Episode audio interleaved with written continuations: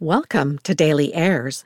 You are listening to a recording provided for the use of the blind and print impaired. Materials or items read on Airs LA are the copyright property of the original authors and publishers. No unauthorized use or duplication is permitted.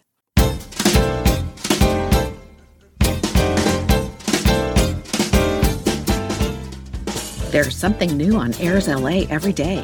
I'm your host, Annette Rowe, and every Monday, I review varying events that happen during this week in history. Brought to you from A&E Networks, The History Channel, and History.com. December 25. On this date in history, in the year 6, Christ is born? Although most Christians celebrate December 25 as the birthday of Jesus Christ, few in the first two Christian centuries claimed any knowledge of the exact day or year in which he was born.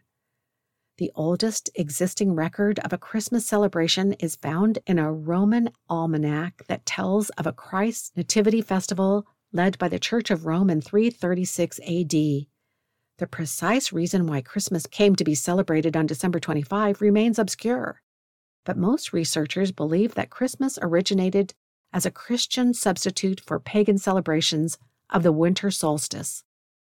To early Christians, and to many Christians today, the most important holiday of the Christian calendar was Easter, which commemorates the death and resurrection of Jesus Christ.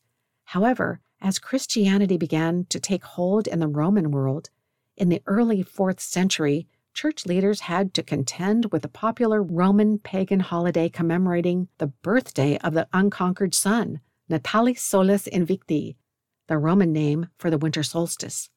Every winter, Romans honored the pagan god Saturn, the god of agriculture, with Saturnalia, a festival that began on December 17 and usually ended on or around December 25. With the winter solstice celebration, in honor of the beginning of the new solar cycle. This festival was a time of merrymaking, and families and friends would exchange gifts. At the same time, Mithrasim, worship of the ancient Persian god of light, was popular in the Roman army, and the cult held some of its most important rituals on the winter solstice. After the Roman emperor Constantine I converted to Christianity in 312 and sanctioned Christianity, church leaders made efforts to appropriate the winter solstice holidays and thereby achieve a more seamless conversion to Christianity for the emperor's subjects.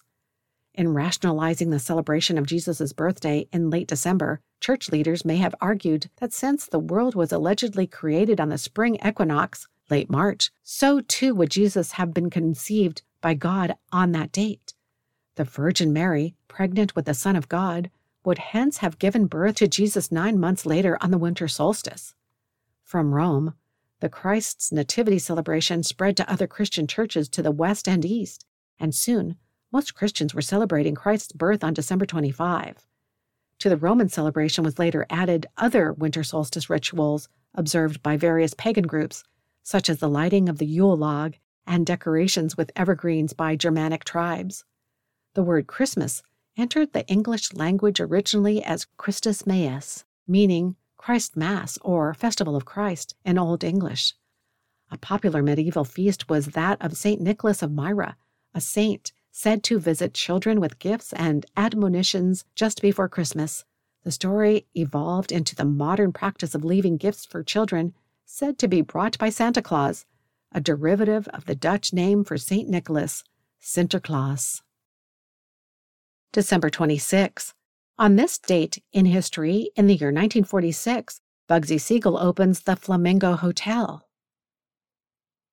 Mobster Bugsy Siegel opens the glitzy Flamingo Hotel in Las Vegas, Nevada on this date. Well-known singer and comedian Jimmy Durante headlined the night's entertainment with music by Cuban bandleader Xavier Cugat. Some of the infamous gangster Benjamin Bugsy Siegel's Hollywood friends, including actors George Raft, George Sanders, Sonny Tufts, and George Jessel were in attendance. The grand opening of the Flamingo Hotel, however, was a flop. Bad weather kept many other Hollywood guests from arriving, and because gamblers had no rooms at the hotel, they took their winnings and gambled elsewhere. The casino lost $300,000 in the first week of operation. Siegel, and his New York partners had invested $1 million in a property already under construction by Billy Wilkerson, owner of The Hollywood Reporter, as well as some very popular nightclubs on the Sunset Strip. Wilkerson had wanted to recreate the Sunset Strip in Las Vegas with a European-style hotel with luxurious rooms, a spa, health club, showroom, golf course, nightclub, and upscale restaurants.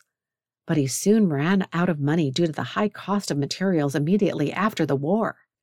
Siegel, who held the largest interest in the racing publication Trans-America Wire, was drawn to Las Vegas in 1945 by his interest in legalized gambling and off-track betting. He purchased the El Cortez Hotel for $600,000 and later sold it for a $166,000 profit. Siegel and his organized crime buddies used the profits to influence Wilkerson to accept new partners. Siegel took over the project and supervised the building, naming it after his girlfriend, Virginia Hill, whose nickname was the Flamingo because of her red hair and long legs.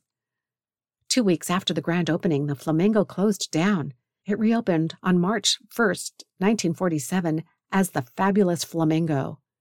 Siegel forced Wilkerson out in April, and by May, the resort reported a profit, but it wasn't enough to save Siegel.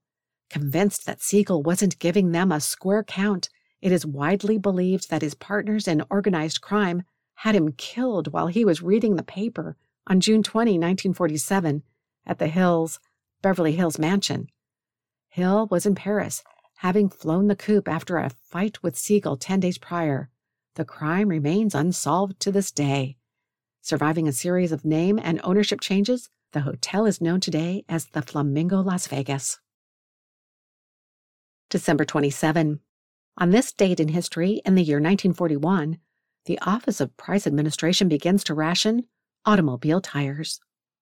The Federal Office of Price Administration initiates its first rationing program in support of the American effort in World War II.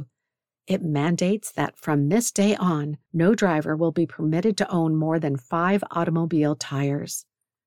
President Roosevelt established the Office of Price Administration and Civilian Supply in April 1941 to stabilize prices and rents and prevent unwarranted increases in them, to prevent profiteering, hoarding, and speculation, to assure that defense appropriations were not dissipated by excessive prices, to protect those with fixed incomes from undue impairment of their living standards, to assist in securing adequate production, and to prevent a post-emergency collapse of values.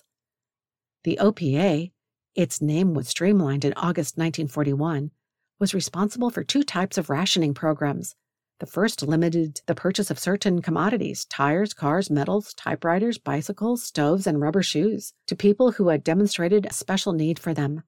The second limited the quantity of things like butter, coffee, sugar, cooking fat, gasoline, and non-rubber soles, which every citizen was allowed to buy.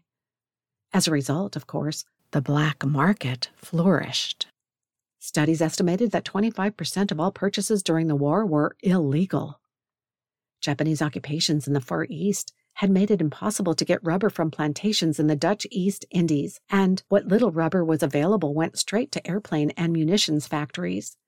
Because no one had yet figured out how to make really high-quality artificial rubber, the OPA especially wanted to encourage people to care for the automobile tires they already had. Ads urged people to put less wear on their tires by driving in carpools.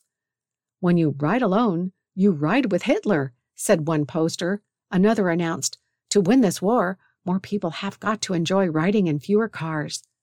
To conserve rubber and gasoline, the national victory speed limit was 35 miles per hour.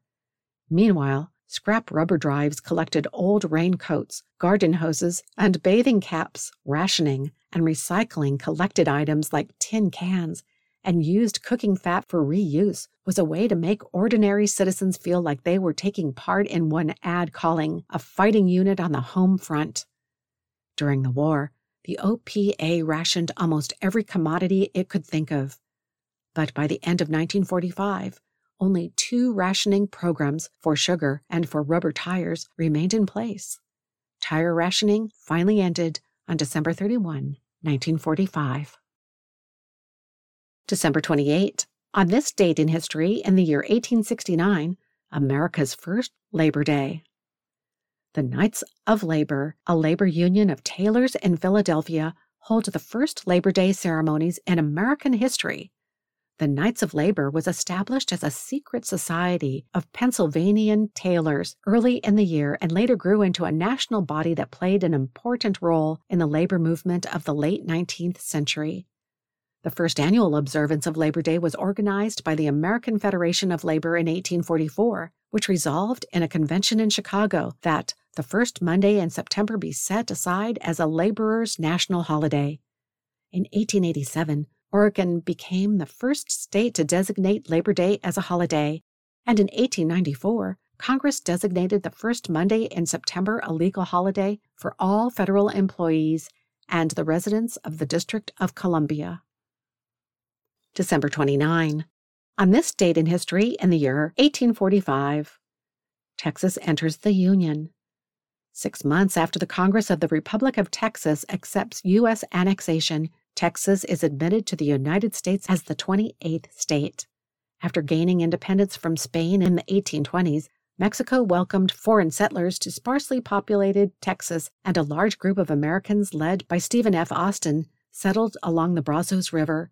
The Americans soon outnumbered the resident Mexicans, and, by the 1830s, attempts by the Mexican government to regulate these semi-autonomous American communities led to rebellion. In March 1836, in the midst of armed conflict with the Mexican government, Texas declared its independence from Mexico. The Texas Volunteers initially suffered defeat against the forces of Mexican General Santa Ana. The Alamo fell, and Sam Houston's troops were forced into an eastward retreat.